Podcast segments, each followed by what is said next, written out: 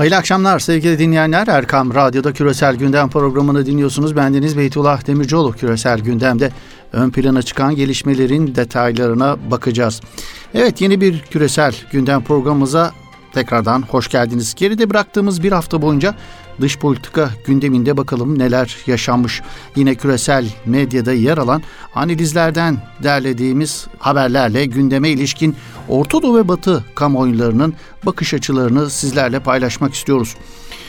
Tüm dünyanın gündemini meşgul eden gelişmeyle başlayalım. Küresel gündem programımıza sevgili dinleyenler tahmin ettiğiniz gibi tüm dünyanın gündemindeki en önemli konu koronavirüs salgınının yeniden tırmanışa geçmesinin neden olduğu tedirginlik. Amerika Birleşik Devletleri'ndeki başkan seçimlerinin ardından yeniden küresel gündemin en üst sırasına yerleşen konu Covid-19. Tüm dünyayı tehdit etmeyi sürdüren pandeminde vaka sayısı da sürekli artıyor. Ülke yönetimleri tırmanışın önüne geçebilmek için yeni kısıtlamalara başvuruyor. Evet tüm dünyada 1 milyon 300 bini aşkın kişinin ölümüne neden olan koronavirüs pandemisine karşı başlatılan aşı çalışmalarından da umutlandıran haberler ardı ardına gelmeye devam ediyor. Pfizer-BioNTech tarafından geliştirilen aşının %90'dan fazla koruma sağladığının duyurulmasının ardından ABD'li ilaç devi Moderna da kendi aşısının %99.5 etkili olduğunu açıkladı. Söz konusu iki aşının da yıl sonundan önce kullanılmaya başlanacağı öngörülürken İngiltere ve ABD gibi pek çok ülke aşıların dağıtımı için çalışmalara başladı. Ancak birçok insanın aklında hala potansiyel aşıya ilişkin çeşitli sorular ve endişeler bulunuyor. BioNTech'in CEO'su Uğur Şahin 3 hafta arayla 2 enjeksiyonla uygulanan aşıyı alanların en az 1 yıl koronavirüse karşı bağışıklık kazanacağını umduğunu söylüyor. Dünya Sağlık Örgütü ise aşıların başarısına ilişkin temkinli bir iyimserlik içinde. Umut bağlanan aşıların koruma süresi ağır hastalıklar üzerinde ve özellikle yaşlılar olmak üzere farklı alt popülasyonlar üzerindeki etkisi hakkında hala pek çok soru işareti olduğu belirtiliyor Dünya Sağlık Örgütü yetkililerince. Bu arada virüse ilişkin ilginç bir bilgiyi de paylaşmış olalım sevgili dinleyenler. Avustralyalı matematikçi Matt Marker, dünya genelinde koronavirüse yakalanan 55 milyondan fazla kişide tespit edilen virüsün toplam hacmini hesapladı. Virüsün toplam hacminin 8 milimetreye eşit olduğunu saptayan ünlü matematikçi bir çay kaşığına 6 milim sıvı sığıyor. Yani tüm dünyadaki insanlarda bulunan koronavirüsün toplam hacmi bir çay kaşığından biraz daha fazla.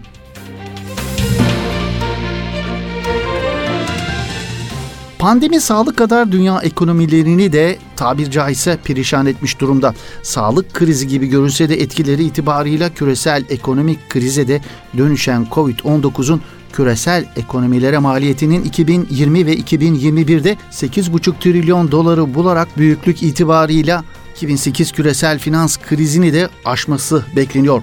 Araştırmalar krizin etkilerinin sarılmasında çok boyutlu önlemlerin gerekliliğini ortaya koyarken kapısına kilit vuran işletmelerin sayısının her geçen gün artması krizin istihdam üzerindeki etkisinin daha da önem kazandığını gösteriyor.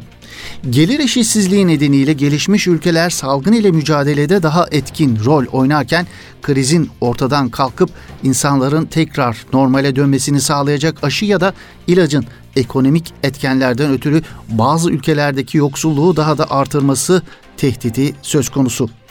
Covid-19 krizinin gelişmiş ülkelerden çok ekonomik olarak gelişmekte olan ve gelişmemiş ülkeleri özellikle iktisadi ve sağlık sorunları açısından daha fazla etkilemeye devam edeceği gözüküyor. Bu etkinin muhtemel bir aşıya erişimde oluşturacağı problemler ve aşının erişilebilir olmasına kadarki süreçte yol açacağı etkilerin boyutu açısından bu ülkeler ve vatandaşlarının gelişmiş ülkelerinkine nazaran dezavantajlı oluşları başta can kayıpları olmak üzere salgının ekonomik ve sosyal etkilerine de, de daha fazla maruz kalacağı sonucunu beraberinde getiriyor. Pandeminin sağlık ve ekonomiler üzerindeki etkisi kadar inançlar üzerinde etkili olduğu tespit edilmiş. Alman medyasına yansıyan haberlere göre Münster Üniversitesi'nin yaptığı bir araştırma koronavirüsü salgını sırasında inançlı kişilerin daha da dindarlaştığını, dindar olmayanların inancının ise daha da zayıfladığını ortaya koymuş söz konusu araştırma. Doçevelle Türkçe'nin aktardığı anket sonuçlarına göre Katolik ve Protestanların üçte biri, bağımsız kilise mensuplarının da üçte ikisi korona döneminde inancının daha da güçlendiğini ifade etmiş. İnancım korona döneminde bana teselli, umut ve güç veriyor ifadesini paylaşanların oranı Katoliklerde %58, Protestanlarda %48 ve bağımsız kilise mensuplarında %90 çıkmış. Ankete katılanların %60'a yakını en azından bir kez internet üzerinden ayin gibi alternatif dini hizmetlerden yararlandığını söylemiş Alman kamuoyunda yapılan bu araştırmada. Özellikle Avrupa'yı kasıp kavuran salgının birçok Avrupa ülkesi için yaşlıları silkeleme fırsatı olarak görüldüğü çok yazılıp çizilmişti. Uluslararası Af Örgütü'nün Belçika hükümetinin Belçikalı yaşlıları salgında terk edildiği, birçoğunun da erken öldüğü yönündeki raporu virüsün yaşlılardan kurtulma fırsatı olarak görüldüğü iddialarını yeniden gündeme taşımış bulunuyor. Uluslararası Af Örgütü'nün salgın döneminde Belçika'daki yaşlı bakım evleri hakkında hazırladığı raporda söz konusu kurumların krizlere hazırlıksız olduğu belirtiliyor. Mart ile Ekim arasında bakım evlerindeki kişiler, çalışanlar, yöneticilerle yapılan görüşmelerle hazırlanan raporda ülkede bu dönemde hayatını kaybedenlerin %61'ini bu tür kurumlarda kalanların oluşturduğu belirtiliyor. 11.4 milyon nüfuslu Belçika'da salgının başından bu yana 535 bin vaka ile 14 binden fazla ölüm kaydedildi. Bakım evlerinde bu kadar fazla kişinin ölmesinin nedeni olarak enfekte kişilerin tedavi için hastanelere götürülmemesi gösteriliyor. Rapora göre yetkili bakanlar bakım evlerinde kalan yaşlıları korumak için tedbir almakta gecikmiş. Koronavirüs meselesinden geçiyoruz. Amerika Birleşik Devletleri'ndeki seçimlerin yansımalarına sevgili dinleyenler. ABD'deki başkanlık seçimleri sona erdi. Seçimin galibi Biden oldu neredeyse hemen hemen herkese göre. Hatta demokratların rakibi Cumhuriyetçi Parti'nin çoğunluğuna göre de durum bu. Ancak Donald Trump ve kimi beyaz ırkın üstünlüğünü savunan aşırılıkçılar Biden'ın galibiyetini kabul etmekte zorlanıyor. Donald Trump 3 Kasım'da yapılan başkanlık seçiminin galibinin demokrat rakibi Joe Biden olduğunu henüz kabul etmezken yenilgiyi kabul edeceğine ilişkin kimi imalarda da bulunuyor zaman zaman. Twitter hesabından Biden'ı kastederek kazandı çünkü seçim hileliydi diye yazan Trump buna karşın birkaç dakika sonra 3 Kasım'daki seçimlerde yenilgiyi kabul etmeyeceğini belirtti.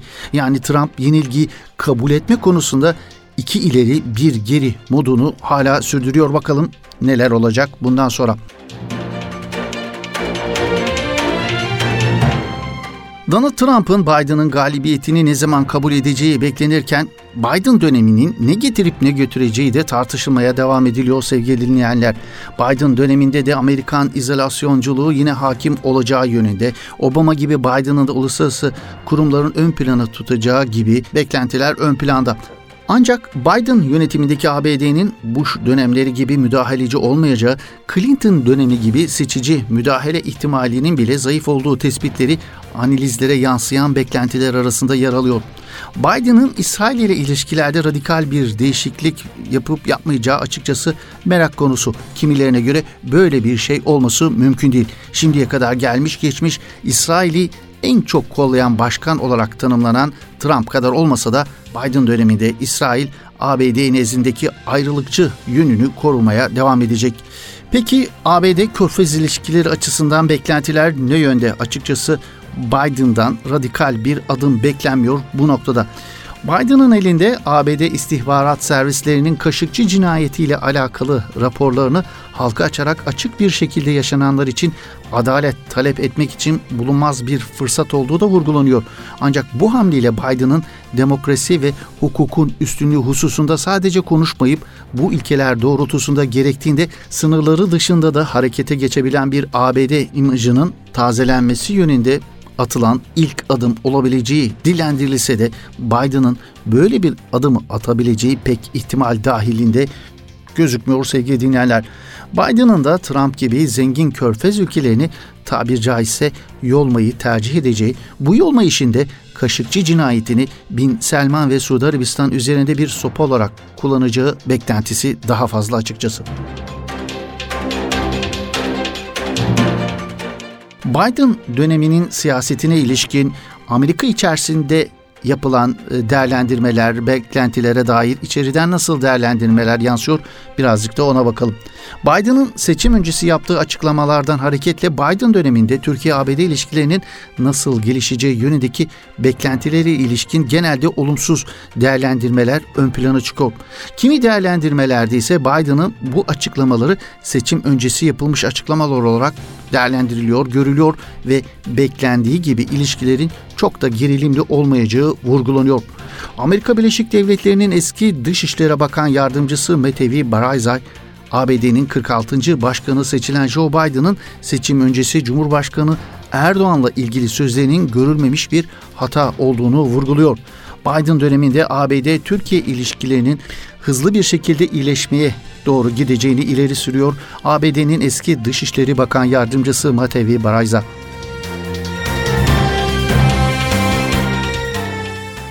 Amerikalı düşünür ve akademisyen Noam Chomsky ise demokratlara milyonlarca Amerikalının umduğu değişimi getirme konusunda şüpheli olduğunu dile getiren isimlerden biri.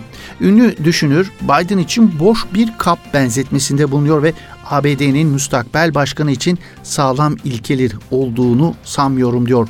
Dış politika cephesinden Chomsky, Biden'ın ilericiler tarafından aranan türden köklü bir değişikliği getirmeyeceğine ve Trump'ın çekildiği İran'la nükleer anlaşmaya geri döneceğine ancak nükleer silahsız bir Orta Doğu'yu teşvik edemeyeceğine olan inancını dile getirerek şunları söylüyor. ABD güvenilir bir ortak olmasa bile İran muhtemelen anlaşmaya katılmak konusunda akıllıcı olacaktır. Ancak yapamayacağı başka bir nokta daha var. Kimse bunu tartışmaya istekli değil. İran'ın nükleer silah sorununun çok basit bir çözümü var. Orta Doğu'da kapsamlı teftişlerle nükleer silahsız bir bölge empoze etmek. Bu teftişlerin Arap ülkelerinin ve İran'ın nükleerden arındırılmış bölge taleplerine rağmen İsrail söylemiyle çeliştiğini ve bu misyonun kurulmadığını vurguladı. Çünkü Amerika İsrail'in nükleer silahlarını teftiş etmek istemediği için Amerika ona karşı veto gücünü kullanıyor. ABD İsrail'in nükleer silahlara sahip olduğunu herkes bildiği halde tanımıyor. Bunun NPT dışında nükleer silah geliştiren ülkeleri askeri veya ekonomik yardımı yasaklayan Amerikan yasaklarından da kaynaklanıyor diyor Noam Chomsky. Evet, ABD Dışişleri Bakanı Pompeo'nun İstanbul ziyareti gündemin dikkat çeken gelişmelerden bir diğeri sevgili dinleyenler. Çıktığı uluslararası tur kapsamında tüm ülkelerde yetkililerle görüşen Amerikalı Bakan, Türkiye'deki tek günlük ziyaretinde ise sadece kilise ziyareti ve dini liderlerle görüşme yapması ziyaretin en dikkat çekici yönünü oluşturuyor. İstanbul'dan önceki durağı olan Fransa'da Cumhurbaşkanı Emmanuel Macron ve Fransız mevkidaşı ile görüşen Pompeo, Tiflis'te de devlet başkanı ve bakanlarla bir araya gelecek. Türkiye, Cumhurbaşkanı Erdoğan ve Çavuşoğlu'nun programlarının uyuşmadığı gerekçesiyle Pompeo ile bir görüşmenin gerçekleşmeyeceğini belirtti. ABD'li yetkililer de Pompeo'nun hiçbir Türk yetkiliyle görüşmemesinin sebebinin Pompeo'nun programıyla ilgili en baştan parametrelerin belirlendiğini, Cumhurbaşkanı Recep Tayyip Erdoğan'ın programının buna uymaması olduğunu belirttiler. Bu arada Pompeo Fransa'dayken Le Figaro gazetesine konuştuğu Türkiye ile yaptığı açıklamada Dağlık Karabağ ve Doğu Akdeniz'deki gelişmeleri işaret ederek Türkiye'nin son aylarda oldukça agresif tavır sergilediği hususunda Fransa Cumhurbaşkanı Macron ile hem fikiriz açıklamalarında bulundu. Pompeo'nun Türkiye'nin Doğu Akdeniz'deki haklarını savunmasını agresif diye tanımlaması son derece normal sevgili dinleyenler. Çünkü Türkiye'nin izlediği bağımsız dış politika işlerine gelmiyor. Bunu da not etmiş olalım. Pompeo'nun açıklamalarında dikkat çeken bir başka husus ise ABD'nin bile Türkiye'ye karşı mücadele etmek için tüm Avrupa'nın yardımına ihtiyaç duyması manidar geliyor bizlere. Bu Türkiye'nin küresel güç olma yolunda kat ettiği mesafeyi göstermesi açısından da dikkat çekici bir durum olsa gerek. ABD Dışişleri Bakanı Pompeo'nun birkaç ülkeyi kapsayan ziyaretleri kapsamında İsrail basına yansıyan haberlere göre ABD Dışişleri Bakanı Pompeo'nun Bahreyn Dışişleri Bakanı Ezzeyani ile çarşamba günü Kudüs'te bir araya geleceği ve Pompeo'nun işgal altındaki Filistin toprağı olan Batı Şeria'daki Yahudi yerleşim yerlerini ve Suriye'ye ait olan Golan tepelerini ziyaret edeceği bildiriliyor. Mike Pompeo, Batı Şeria'daki yasa dışı Yahudi yerleşim birimleri ve Golan tepelerini ziyaret eden ilk ABD bakanı olacak. Evet, Amerika Birleşik Devletleri'nin Dışişleri Bakanı Pompeo'nun tartışmalı ziyaretlerinden geçelim Kafkaslardaki gelişmeleri. Azerbaycan ordusunun zaferinin ardından Dağlık Karabağ bundan sonra neler bekliyor sorusu küresel gündemde ön plana çıkan bir diğer başlık sevgili dinleyenler. Rusya'nın ara buluculuğunda Azerbaycan ile Ermenistan arasında 10 Kasım'da yapılan anlaşma gereği Dağlık Karabağ'daki çatışmaların durmasına rağmen bölgede kalıcı barışın sağlanması konusunda bir takım soru işaretleri ve şüpheler dillendiriliyor analizlerde. Ateşkes anlaşmasının uzun dönemde kalıcı barış için hiçbir öneriyi ve müzakereyi barındırmaması bu şüphe ve endişeli canlı tutan faktörler olarak zikrediliyor. Anlaşmaya göre Azerbaycan ve Ermenistan kontrol ettikleri pozisyonlarda kalacaklar. Ermenistan kontrol altında tuttuğu Laçin, Kelbeçer ve Adam illerini kademeli olarak ay sonuna kadar boşaltacak. Bölgeye Rus barış güçleri konuşlandırılmasını öngören anlaşma kapsamında Rus ve Türk askerlerinden oluşan denetim merkezi de oluşturulacak. Son olarak Azerbaycan'a asker gönderilmesine ilişkin Cumhurbaşkanlığı tezkeresi şu sıralar mecliste görüşülüyor. Azerbaycan Kelbeçer ilini boşaltması için Ermenistan'a 10 gün süre verdiğini açıklamıştı. 1990'da Ermeniler işgal ettiği topraklardan Azerbaycanlara çıkış için sadece 10 saat süre vermişti sevgili dinleyenler. Ardından da Hocalı'da vahşice katlederek soykırım gerçekleştirmişlerdi. Evet bölgeye yerleşen Rus askerlerinin görevi ne olacak? Rus askeri bundan böyle Dağlık Karabağ'da ateşkese uyulmasından sorumlu olacağı belirtiliyor. Dağlık Karabağ'da temas hattında ve Laçin koridorunda Rus barış gücünden hafif silahlı 1960 asker ile 90 zırhlı personel aracı konuşlanacak ve Rus barış gücü Ermenistan ordusunun geri çekilmesine bağlı olarak bölgeye yerleşecek. Bölgeye istikrar gelmesi mümkün mü peki? Bu bölgeden gelen görüntüler 28 yıl önce gerçekleşen işgal ile Azerbaycanlıların evlerini terk edip göçtüğü yerlerden şu anda Ermenilerin toplu halde göç ettiğini gösteriyor. Kelbeçeri terk eden Ermenilerin evlerini yakıp yıktığı görüntüleri yansıyor televizyon ekranlarına sevgili dinleyenler. Dağlık Karabağ'dan göç eden Ermenilerin yeni yerleşim birimlerine yerleştirilmeleri ekonomik ve sosyal açıdan zorlukları beraberinde getirirken zaten fakir olan Ermenistan için ilave zorlukların beraberinde geleceği vurgulanıyor. Nüfusu 150 bini bulan bölgede 70 ila 90 bin arasındaki kişinin evlerini terk ettiği tahmin ediliyor. Güney Kafkasya'da eski Sovyetler Birliği'nin çökmesinden bu yana önemli çatışmalara sahne olan bu bölgede ateşkesin ardından kalıcı barış ve istikrarın sağlanacağı konusunda kimse güvence veremiyor. Bunun nedeni de ateşkes anlaşması uzun dönemde kalıcı barış için somut bir öneriyi ve müzakereyi barındırmaması gösteriliyor. Rusya, ABD ve Fransa'dan oluşan Minsk grubunun Ermeni yanlısı duruşlarından mustarip Azerbaycan Cumhurbaşkanı İlham Aliyev geçen hafta Dağlık Karabağ'ın özel statüsünü tanımayıp burayı Azerbaycan'ın toprağı kabul edeceğini açıklayıp müzakerelere kapıları kapatmıştı. Aliyev yine bir konuşmasında bölgedeki Ermenilere sadece kültürel özellik verebileceğini söylemişti. Anlaşma ile kimin kazanıp kimin kaybettiği sorusu bağlamında yapılan değerlendirmelerde neler yazılıp çiziliyor peki? Uluslararası değerlendirmelerde Dağlık Karabağ krizinde Rusya'nın Kafkaslardaki belirleyici rolünü koruduğunu, Türkiye'nin bölgedeki nüfusunu artırdığını ve batılı ülkelerin oyun dışında kaldığı değerlendirmesi ön plana çıkıyor. Suriye, Doğu Akdeniz ve Libya krizlerinde olduğu gibi Kafkaslardaki gerilimin ardından da Cumhurbaşkanı Recep Tayyip Erdoğan'ın bu krizden de yine güçlenmiş olarak çıktığı görüşü Batı medyasındaki yer alan analizlerde e, görülüyor sevgili dinleyenler. Anlaşmadan karlı çıkan diğer tarafın ise Rusya olduğu vurgulanıyor. Anlaşmaya göre Rusya bölgede en az 5 yıl süreyle 2000 asker görevlendirecek. Ermenistan'da üssü bulunan Rusya 2008 savaşının ardından bağımsızlığını tanıdığı Gürcü toprakları olan Abhasya ve Güney Osetya'da varlığını koruyor. Evet Kafkasya'dan Orta Doğu'ya uzanıyoruz sevgili dinleyenler. BM öncülüğünde düzenlenen Libya Siyasi Diyalog Forumu'nda ülkedeki seçimlerin 24 Aralık 2021'de yapılmasını kararlaştırılması bu haftanın dikkat çeken, ön plana çıkan gelişmelerinden biriydi. Seçimlere kadar geçiş hükümetini yönetecek isimler konusunda bir uzlaşı sağlanamaması ise yine bu toplantının önemli sonuçlarından biriydi.